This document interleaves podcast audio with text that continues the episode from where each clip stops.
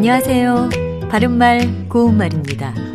운동을 위해 또는 취미로 자전거 타는 분들 많지만 요즘은 자전거로 무동력 여행을 즐기는 분들도 늘고 있습니다. 그런데 자전거를 탈 때 가장 힘든 시간은 오르막이 있는 언덕을 오를 때 아닐까요? 제가 방금 말한 언덕은 땅이 비탈지고 조금 높은 곳을 가리키지만 언덕이란 말이 비유적으로 쓰이면 보살펴주고 이끌어주는 미더운 대상을 뜻하게 됩니다. 우리말 속담에 소도 비빌 언덕이 있어야 비빈다란 말이 있지요. 언덕이 있어야 소도 가려운 곳을 비비거나 언덕을 디뎌볼 수 있다는 뜻인데요.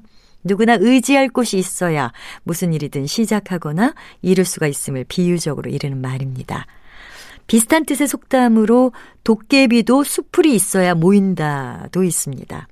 아무리 재능이 있는 사람일지라도 일정한 조건이 마련돼야 그 재능을 나타낼 수 있음을 비유적으로 이르는 말입니다.